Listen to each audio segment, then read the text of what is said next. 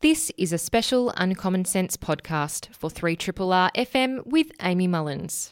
The interview you're about to hear is with social researcher and writer Rebecca Huntley. Rebecca joined me in the studio to talk about her new quarterly essay, Australia Fair, Listening to the Nation. Rebecca and I discussed the possibility of a revival of social democracy in Australia, among many other things. And I welcome Rebecca now. Hi, Amy. Hello. Thank you so much for coming in. Happy to come in. So I know that you're doing the rounds, you're travelling around Australia to talk about this essay. Yep.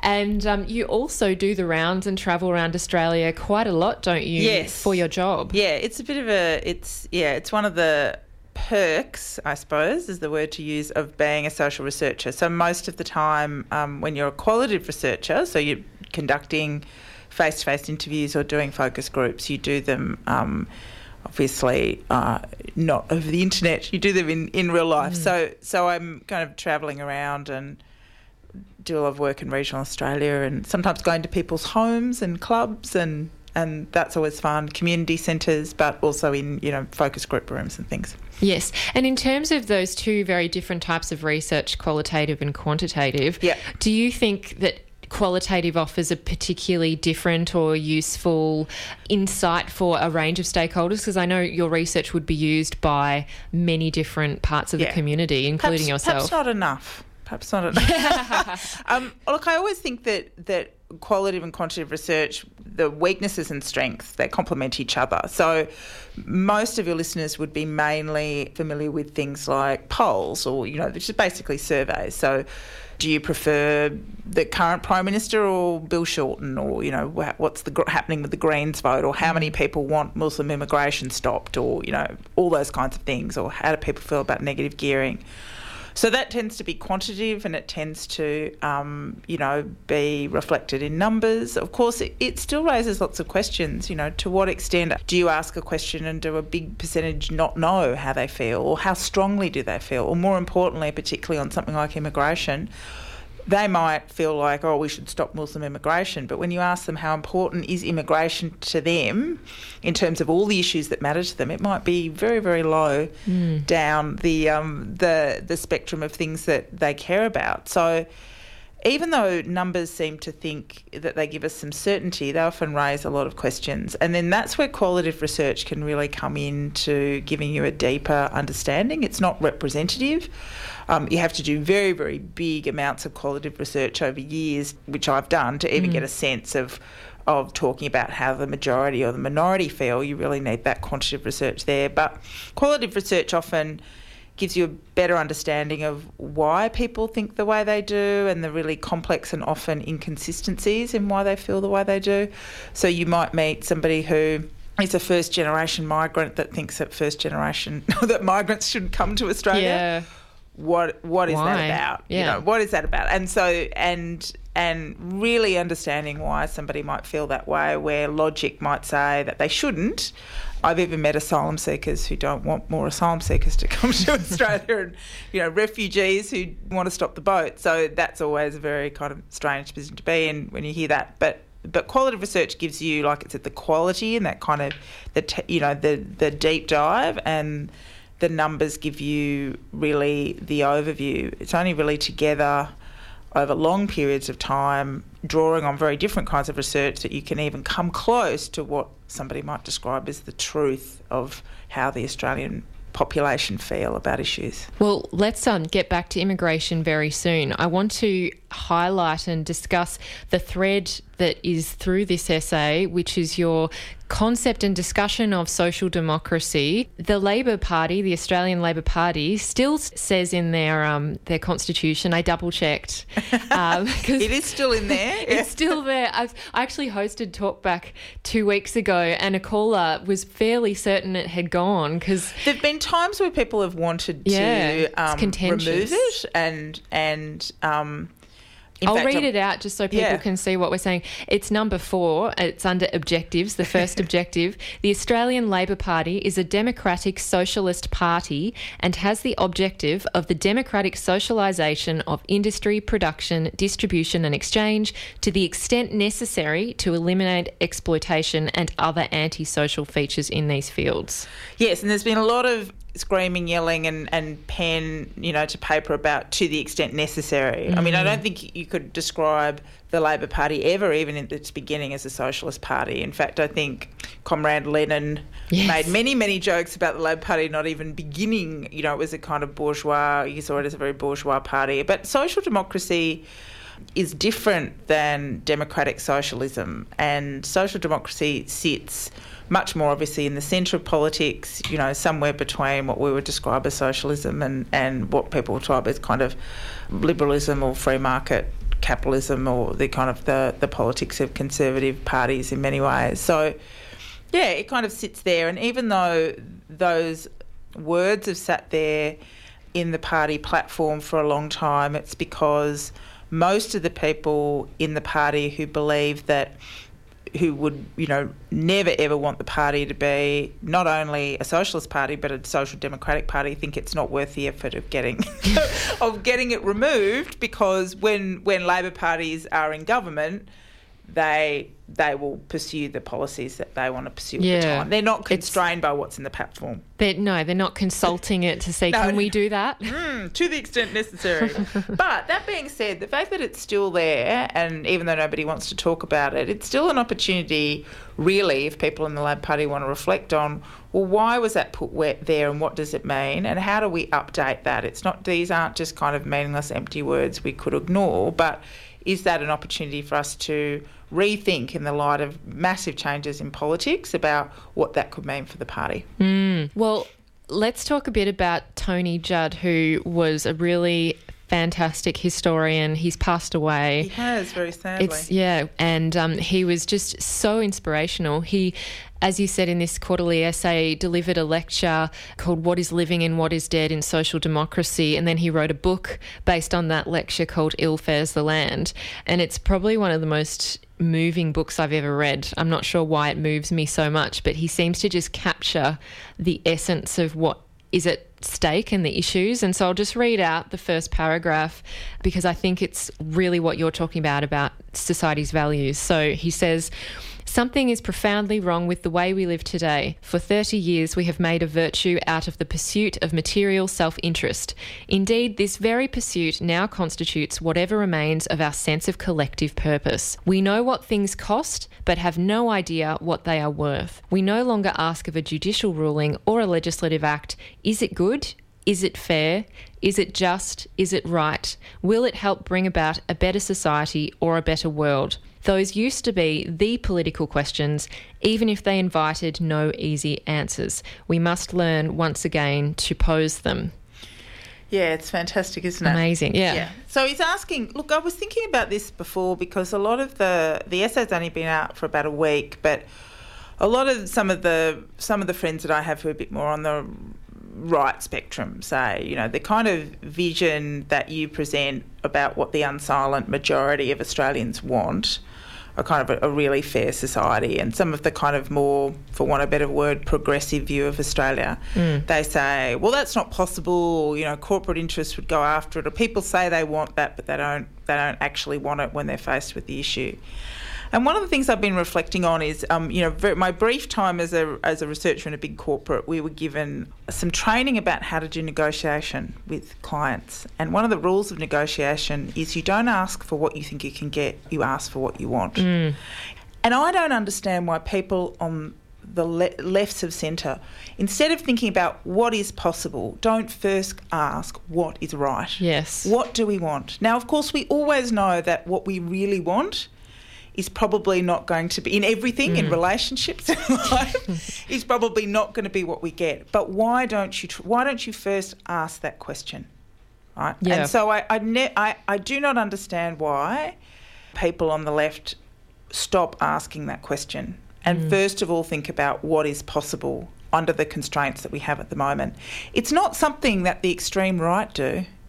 The extreme right say, we're going to build a wall, whether they think it's going to happen or not. Exactly, yeah, that's so true. They think we're going to stop all Muslim immigration, or we're going to take you all back to this beautiful imaginary life in the 1950s where women weren't angry and men had full-time wonderful jobs and children galloped around the neighbourhood with dogs and bicycles. You know, I mean, so one of the things that I find so amazing about Tony's work is that it takes us back to that fundamental question, and you can't care about politics unless you care about what is the right thing to do. Now, what is possible is a separate question, but we have to ask ourselves what is the right thing to do to start, I think, and I worry that in the main party that is the left of centre party in Australia remains the Labor Party, that we're not always asking us that, always asking that question to start. Yes. It's interesting because Tony Judt, when he was talking about the US situation of like liberals, and so he's saying like there's progressive liberals who are Democrats perhaps,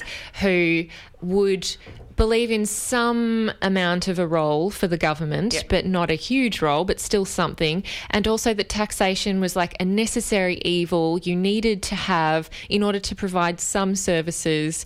And, you know, in some cases it could be good. Whereas social democracy and the conception of European social democracy, many of those countries that fully embraced it also fully embraced taxation and thought it was a great positive thing, obviously to varying extents, but it was not necessarily seen as just something you have to do painfully to take people's income away from them to provide services. It was kind of framed in another light. Absolutely. Yeah. In terms of the Australian situation, do you think Australia, perhaps when social democracy was at its highest point, or at least some form of it, do you think that we had a different way of framing what government provides and what we're willing to give up? Yeah, I mean, we are, I think, for a long time have been unfortunately situated halfway between the American and the European models around taxation. And this may be why it's been so hard to get through taxation reform at different times. So what you've got, what the Australian Electoral Survey, which is a very useful, it's not something I've been involved in, but comes out of the Australian National University, very useful longitudinal study about how people feel about a range of issues, has shown over time that since like the late 60s, there's been a slow but increasing desire for more investment in services and a kind of roughly parallel decline in desire for more tax cuts. So if faced with the option, do you want a tax cut or more investment in services? Over time, slowly, it's headed more towards the investment in services. Now, that is a good thing, but let's look at the detail of that is kind of tricky. There has been a decrease in funding in government over time, so you would hope that that would be what was pushing up the desire for increase in services. There's absolutely a resistance to the idea that what people would imagine are middle and lower income people, so and look, everybody puts a different number on what that is, should be paying any more tax. They want them to have less tax. There are real issues around the fact, and I just saw some numbers released the other day, in the last 2 years there's been a 20% increase in the numbers of people having two jobs. So whether that's people doing, you know, working 6 or 7 days a week, as you often when you meet an Uber or a taxi driver, that might be the case, or it's people only being able to find part-time work. And so those people talk a lot about the tax taken out. And there's a lot of cynicism about whether corporate Australia is paying the right amount of tax. So the tax discussion is a very complicated one. It has been in Australia for a long time because there's always been the orthodoxy that you should never, ever argue for tax increases. You should always be saying we want automatically tax to be decreased, and politicians always say, oh, everybody says they want more investment in services, but if they think they have to pay more tax, that desire evaporates. I think the Australian population are a little bit more savvy than that, and we've seen it in their response, for example, to the very modest views about taxation changes in relation to negative gearing, superannuation, Yep. So you've got a readiness to deal with some of the really obvious rorts that are massive things loopholes that are really, really, really benefiting people who are already doing well in the scheme of things. Whether we're prepared to take the next step to say, in order to be able to have world-class NBN, world-class care for older Australians, the NDIS truly rolled out to fulfil its promise. Great public education. Are people prepared to pay a lot more tax at a time in which housing is still pretty expensive across the nation, even though there's been a decrease in the bubble, and a whole range of other costs are expensive. Then that's a much harder job of political advocacy to get people to trust, to say we're going to take your money and you're going to see that reflected in all these services that you've perceived there to be a decline. Well, that's really interesting. Is it perhaps that people don't necessarily trust politicians' ability to deliver fully on what they've promised? Perhaps government's currently not particularly well equipped in some ways because they've been stripped of expertise. The expertise in government, stripping away of expertise in government's been a really interesting one. Look, I think, and one of the parts of the essay that is most important to me is the points that I make around renewing democracy and corporate donations to politics. So the kind of idea that politicians are kind of, well-dressed grifters or will say one thing in an election campaign and do another when they're in government, these are not new things.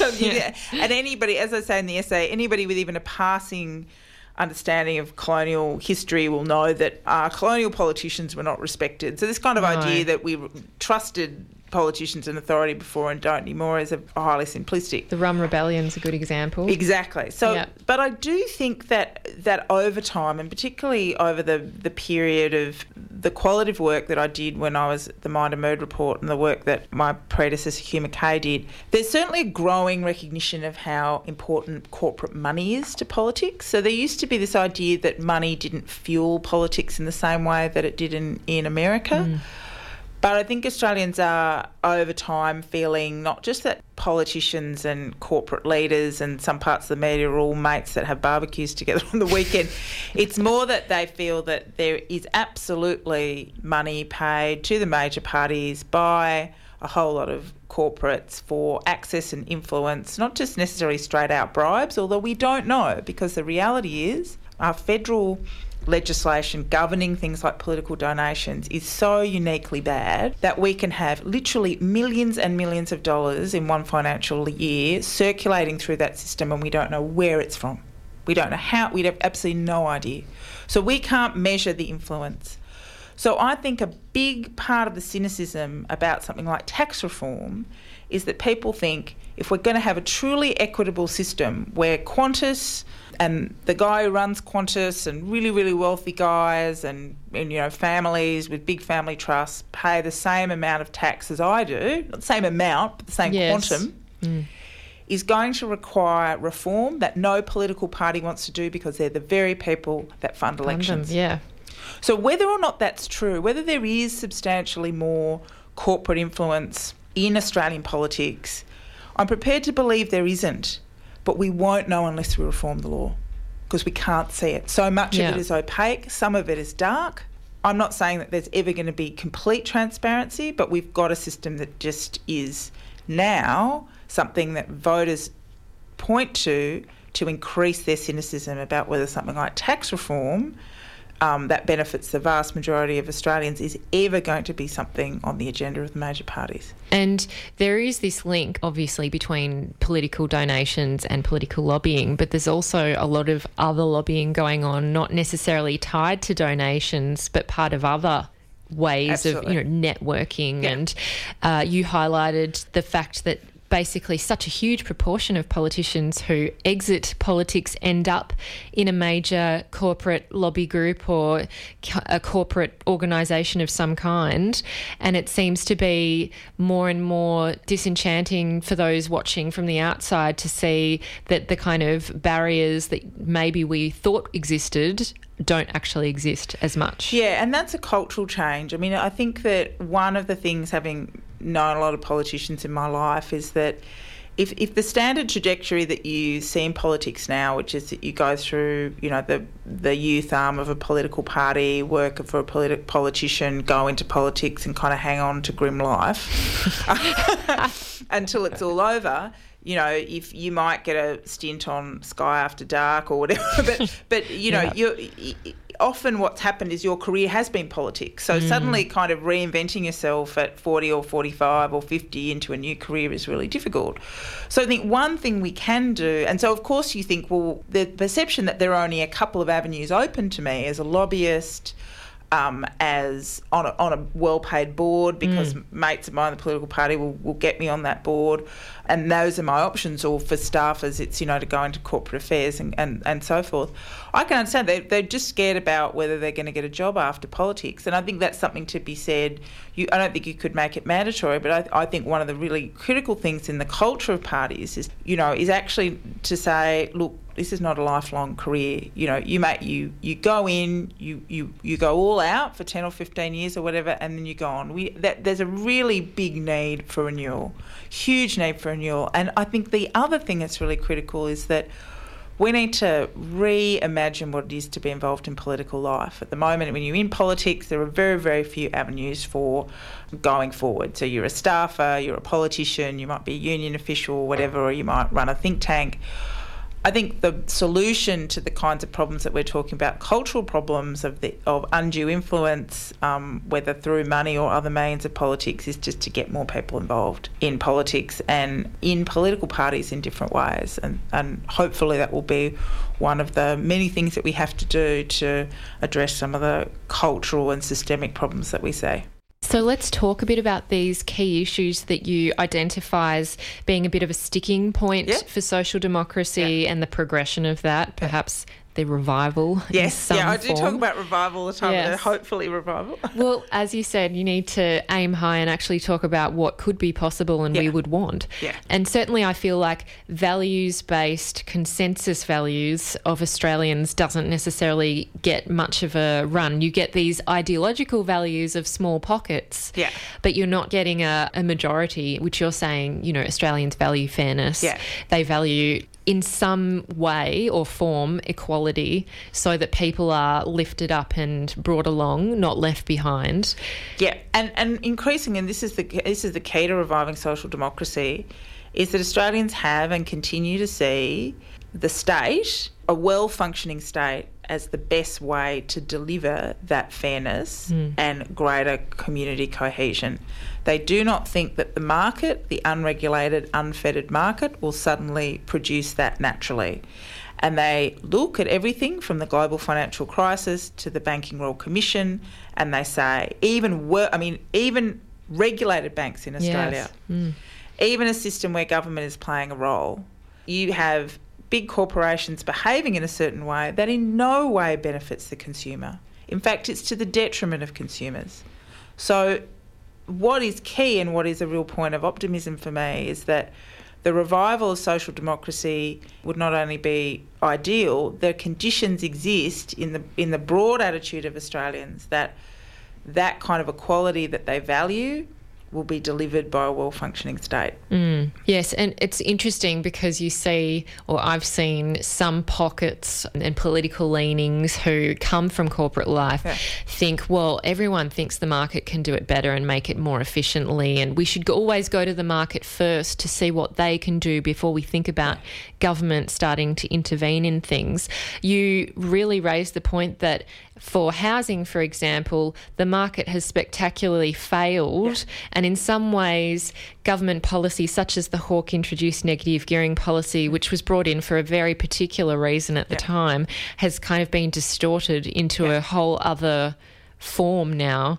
What are the types of things that people have said to you in focus groups around housing and the failure, and what government could even be doing?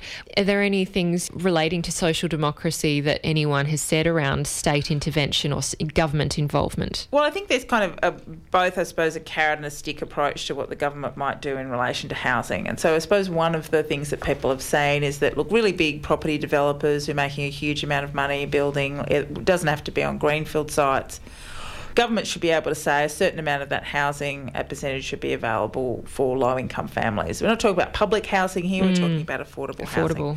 Or a certain amount should be available, not necessarily to buy, but to rent.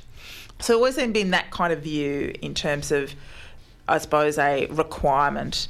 And then the other thing I think that's clearly open is that the government itself, it's not just a question of building public housing, but itself in different kinds of ways, whether it be encouraging superannuation funds or to be able to invest in really, really good well-built, affordable housing as well. So the government can be an investor. The government, I suppose, the other thing, and you've seen happen a bit in Victoria and also in WA, invest in new kinds of models for social and affordable housing. Of course, the other thing that government can do is recognise that for a lot of people, owning your own home is never going to be possible. And so how do we create renting a more secure and sustainable proposition in a way that doesn't materially make landlords completely impotent in terms of what they can do for people who are renting. So getting that balance right. At the moment, very few people think that that balance is right. And a lot of the survey shows that it isn't. So there's been various moves in different states to do things like change the laws around things like no-fault evictions. So I think there's a lot that the government can do, both as an investor but also a lawmaker. And so you see people realise that for a long time the argument that this will be fixed by younger people working harder and lowering their expectations. There's a bit of that. Releasing more land. Yeah. Or giving one-off donations to people who enter the market, that has not worked. So I think what you get is a idea that there's going to be a whole range of solutions that may also need to reflect the local conditions. So what you do in Ballarat or Bendigo to encourage, in terms of affordable housing and all the rest of it is probably going to be quite different than what you do in the centre of Melbourne. So there are lots and lots of different solutions. People are looking for lots of different options where the state may play a different kind of role in those options. Yeah. Or maybe but all of it requires some kind of intervention in the market. This idea that the market will sort it out and that hard workers will find a way to get into the market easily. It's not gelling with people anymore. Yes, and it requires a bit of a bigger vision as to what Australians are like, what their lifestyle is like and what they want. Because even in a coastal area, I'm seeing more and more apartments being built with commercial stores underneath and having these apartments on top. They do not fit the coast. They don't fit the town. There's so many ways that it just is not. You can't transplant the CBD of Melbourne into that's not the peninsula.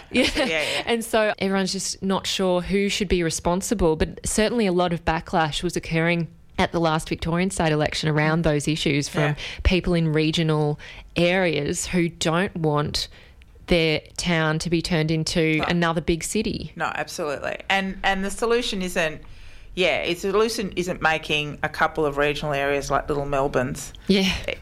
Yeah. I mean, obviously this requires a kind of not only a whole of government but multidisciplinary approach. So you're talking not just about economists and public servants, you're talking also about architects and town planners and sociologists and particularly local councils critical here and people working in community centres and so forth, community activists on the ground who understand what the best thing is going to be, particularly in things like in terms of how you deal with issues of both visible and hidden homelessness, which is, one of the good things, I think, it's a slow but I think important shift is that while people still think that visible homelessness is something that is caused by addiction or I think increasingly they call things like family violence.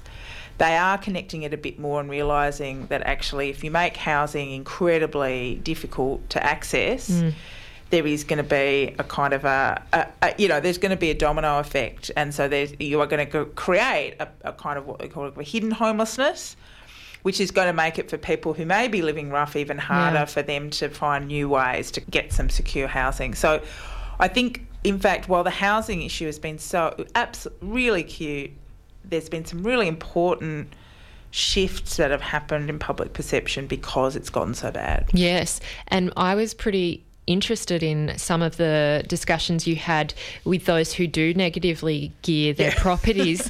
I was really surprised that one, I'm going to quote, we could probably have just got a loan through a bank and bought the property outright and positively geared it. If negative gearing wasn't available, we probably still would have done it. All I know is we get a free holiday from the taxes. And there were a lot of those people who negatively gear who said, I'd be happy to give it up if it meant that others could afford a house. Yeah, look, it's really interesting talking to people who negative gear or who are in a position to do it. I mean, I'm not at all saying that all of them are for changes, but if you push them and say, look, was negative gearing the thing that made you invest. It really wasn't. Most of the time they're just worried about, they've got the money and they're worried about superannuation. They're worried about their retirement and they don't think that super will give the same returns. Negative gearing makes it easier, they get a better return, and, you know, if you are negative gearing, you're much more likely to say that you're worried about the effect on the market more broadly if you get rid of it.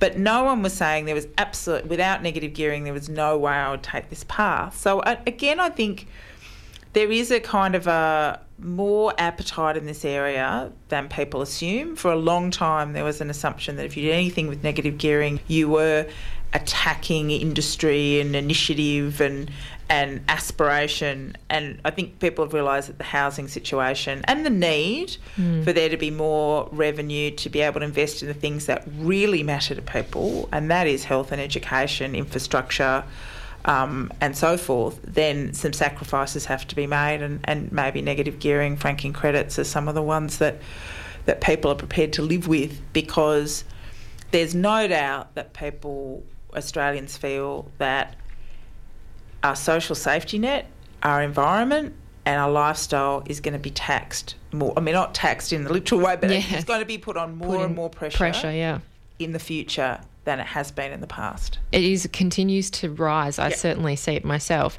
And you sat down with a generation of three women from the one family, and the youngest, who was a nurse, works in emergency, and she was saying, I really thought this resonated because I know a lot of my friends have said similar things.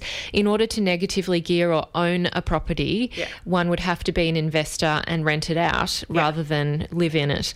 And so she had said, my friends with partners are so much better off. Perhaps I'd be better off having a boyfriend or a partner. Life is much tougher when you're single. It's really tough.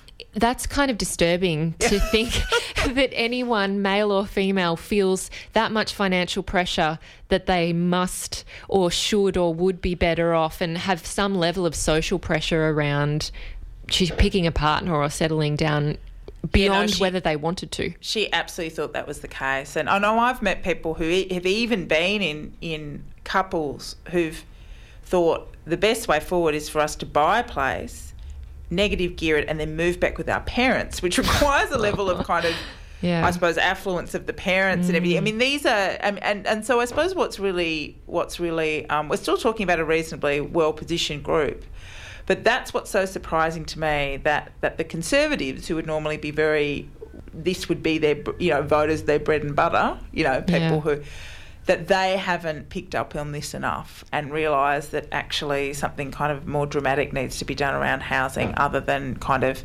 blind faith that the market will kind of sort it out. Yeah. So let's move into some of the other, or two of the other most important issues that you've identified, because as you said at the beginning of the essay, housing just comes up so often and it has risen in the amount of discussions you've had. Yeah. But there are two other areas. We've briefly referenced immigration and also the environment. Yep. And you said that historically those two areas haven't been a great strength of social democracy, or have at least highlighted some tensions.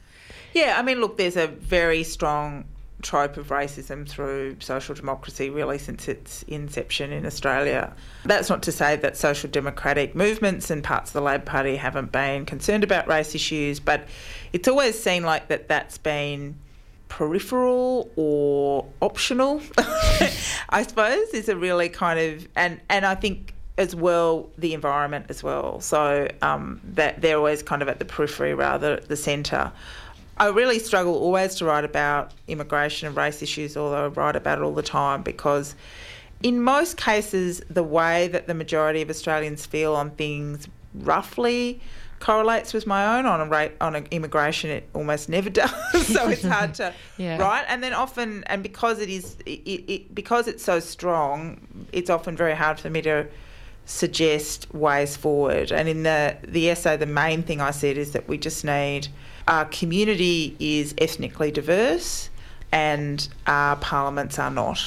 On the whole, there's been some improvements in some sides more than others. And that just has to change. I don't think people with a lived experience of racism always make great policy in relation, and progressive policy in relation to race, but it's a start. So I think that's pretty critical. In terms of the environment, there's absolutely no way that a renewed social democracy can't include the environment at the centre, because the environment is going to increasingly and is already impact on standards of living. If social democracy developed because movements wanted to guarantee certain standards of living in terms of wages, health, conditions and rights, then the environment will be the greatest influence in the future on all of those things. Our ability to breathe, yes. Our ability to eat, drink water, to be able to work, to be able to raise healthy children, to live in great environments, to move from one place to the other.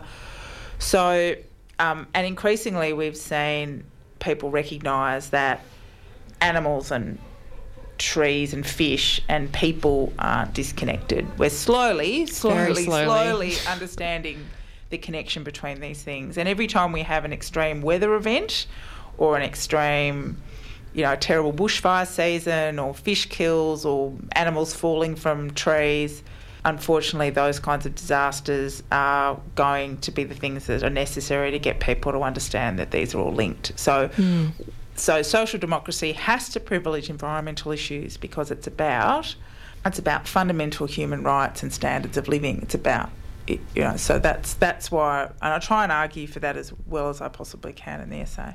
You do argue very well, I think. You also raised the issue of collective security. Yep. And I just thought, social democracy arose out of post-war Europe, and that also really did resonate, is this idea that social democracy's foundations is about cohesion and inclusion, yep. in terms of that not leaving someone else behind. Having Absolutely. That connectedness of community. And the other thing that we forget is social democracy was there to bolster democracy as a solution to big problems.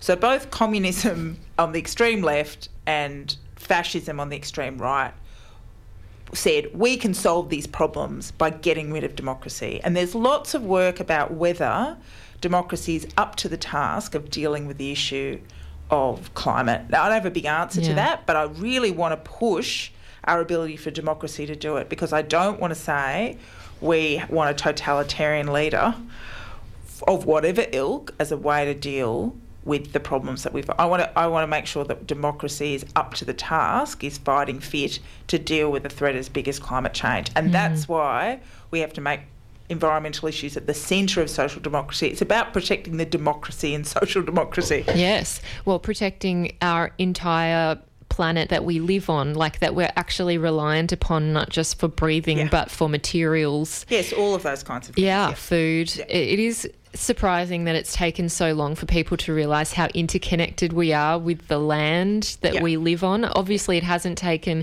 Indigenous Australians long, because they originated with all of those issues as part of their culture. Well, one of our great national problems is we failed to learn both Indigenous history and failed to learn from. What they know. Yeah, exactly. And that should be a source of pride, but also a massive resource. Sure, we should be listening. Absolutely. So overall, in this essay, part of the contention is that there is this. You're saying they're unsilent in the sense that they vote every 3 years in a federal election. You can see their sentiment expressed, not always clearly, but I can see, every election result makes sense, and I can hear the voices of the people that I research expressed through the ballot box. Or It's often misinterpreted through the ballot box in various ways, but very much so recently in by-elections, for example. But we hear about this idea of progressive Australians, or that there's a majority that would accept certain things. We're not necessarily saying they're Labor voters or that they're left-wing, but that they have a set of values that are quite common and shared, and that perhaps enable things that are quite progressive, like lifting people up, like caring about the environment, making sure people can actually have access to housing and a job. More investment in aged care, the idea that we need to have an NDIS or even something. I mean, it's always fascinating to me, something which until recently in Victoria was something that just completely flummoxed the political system, which is euthanasia. Nobody wanted to deal with it. No, it was just all in the too hard basket. But actually, if you look in terms of attitudes to euthanasia across political allegiances at those cohorts, there's a really strong majority across the board for euthanasia, including in One Nation voters. So I think because so much of the visible political contests and our media is about conflict, is about difference, and in so many ways so pig-headed. Let's get somebody who completely denies climate change is happening with somebody who's a climate change scientist, and then they you're an idiot. No, you're an idiot. Yes. And so I think people mistake that for what's happening in the public. Yeah. And so what I try and do in the essay is really say, well, what does the data, not just the data I've collected, but what does all the data say about what we agree on? And where is the foundation, right? And how do we build up from that? Now, obviously, that where there's the really extreme conflicts are on things that are, in so many ways, hit at some really kind of dark and complex emotions. Terrorism, immigration, climate change. Climate change is terrifying, whether you believe in it or not. Every human impulse is to look away, often on a lot of gender issues as well. So I understand why there's been so much focus and there often is some polarisation. But I suppose I want to start again in the same way as we have to start about what is a good society, what kind of society do we want to have, not what do we think is politically achievable. I also think we need to start on where's the agreement. And the research shows us there's agreement on a whole lot of things in which there's been a lot of political, let's say, sometimes apathy, sometimes inertia. Yes. So when people say politicians are poll-driven, I go, yes, but the wrong polling. Polls, yeah. What ones are they looking at? There's all of this research that says what people want. Now sometimes maybe that acting on that research isn't going to win you the finely balanced marginal seat campaign. That's the problem. So much focus is on how do we win the seats we have to. So what are the issues there? If it's a roundabout, we're all going to be talking about roundabouts. Or Corangamite at swimming pools. Yeah, exactly. And that's not to say that roundabouts and swimming pools they're very important. It's not saying they're not important. No. We sometimes lose a sense of the wood for the trees as we're trying to kind of, as both sides are trying to chop down one tree.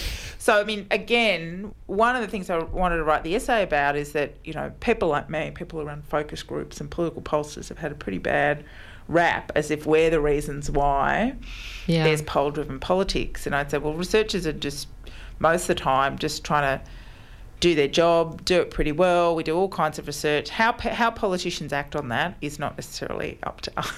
And also I'm trying to say, look, the research is not showing kind of weird results. You will read most of the essay and most of it will connect with what you think. Yeah, not everything, I would never say that, but a lot of it would be like, I think that way, or that the way that person said that, I get that. And that's my life. So I wanted to make that visible for an audience who perhaps doesn't consume that kind of research regularly as part of their job. Well, it's so useful. Rebecca, I want to just end on probably the most important note, which is, should a federal Labor shortened government get in, where is the Labor Party at in terms of capitalising on this quite broad foundations of agreement in certain areas? Because at the start of your essay you say that a role of a new federal Labor government would not be to change hearts and minds. All a Labor government would have to do, if it were to fulfil its election commitments, is update policy and law to reflect the views and desires of the Democratic majority. So in a way you're kind of suggesting they are quite well placed politically to be able to take up some of these things that the populace has already been way ahead of parties on.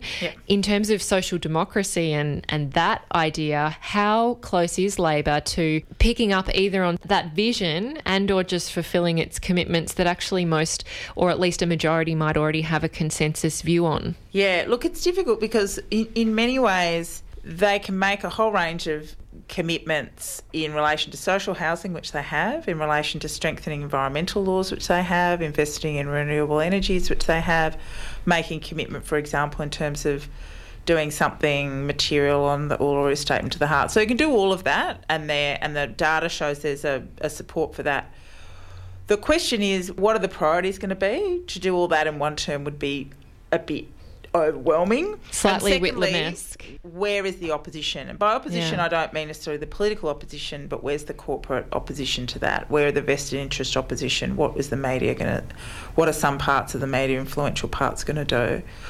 So it's easy to say they can do it. The harder thing is what will they choose to do and how, and also to do it well and to explain it fully to the Australian people. I mean, again, and this is, I suppose, I'm betraying here my personal interest. I think that if they win well and they get a substantial majority, the first thing they need to do is really address this idea of trust, and a big thing would be around corporate donations, and that would potentially make people think, well, they're fair dinkum about making sure that the decisions they make are not because their mates in the fossil fuel industry or whatever or other industries are saying you've got to do this. That there would hopefully be the beginning of building the idea that reform and policy was based on what was the right thing to do, not what feathering everybody's nest. So even though it seems like a small thing, I think that's a very important first step. Then I think, you know, we are really talking in terms of bread and butter issues, that whole issue of the idea of downward pressure on wages and increasing costs in other areas, including things like private healthcare insurance. So addressing that, I think, would be critical. And, of course, housing is a big part of that. And then, you know, I hope that there is going to be more and more focus on the environment. But, again, I think it's something that they'll have to, you know, be careful about. But there's a larger question, not just in terms of environmental policy, but in terms of the people who run the Labor Party and the members of the parties and the affiliated unions about really it's an emotional and psychological and philosophical frame, which is this is not part of an electoral strategy or because we want to beat the Greens in the inner city. This is central to what the Labor Party's vision of the world, that the environment is central. That is a shift I'm not entirely convinced the whole of the party has had. There needs to be a great swerve towards that new philosophical position. I think it used to exist in some parts of, like in different states, for example. Yeah. The Victorian government under Bracks and Thwaites were a lot more progressive on the environment and national parks. And you raised this whole issue of, you know, different parts of unions and working class groups having vested interests in the environment, for example, in native forest logging, and that can be a real contentious area. But a lot of people in the Labor movement and party have raised the Daniel Andrews government and that Victorian election win as being a signal that obviously not all of Australia is going to be like Victoria, but that this kind of vision and idea for a far more progressive version of Labor than currently federally exists could be palatable. Yeah. Do you take any stock of that argument and whether that ever has come up for you? Well, I suppose I go back to this idea that there's a progressive vision and a progressive vision that's about cultural and social values of the Labor Party and a kind of materialist jobs and wages vision of the Labor Party, which isn't environmental, just doesn't make any sense anymore. Mm. If you're a union representing men and women who cut down trees, you want them to have a job for the next 100 years. Therefore, your industry has to change dramatically. It's going to change anyway. Yeah. And if you're a union representing people that are in the mining industry, again, your industry is going to change whether you like it or not. So I suppose the thing is I reject the idea that the environment isn't about jobs. I reject the idea that caring about the environment on one hand is different than caring about people's standard of living or their wages or their conditions or their health. It is the same thing. The electorate are slowly getting to that point. And the union and Labor Party have to get to it as well.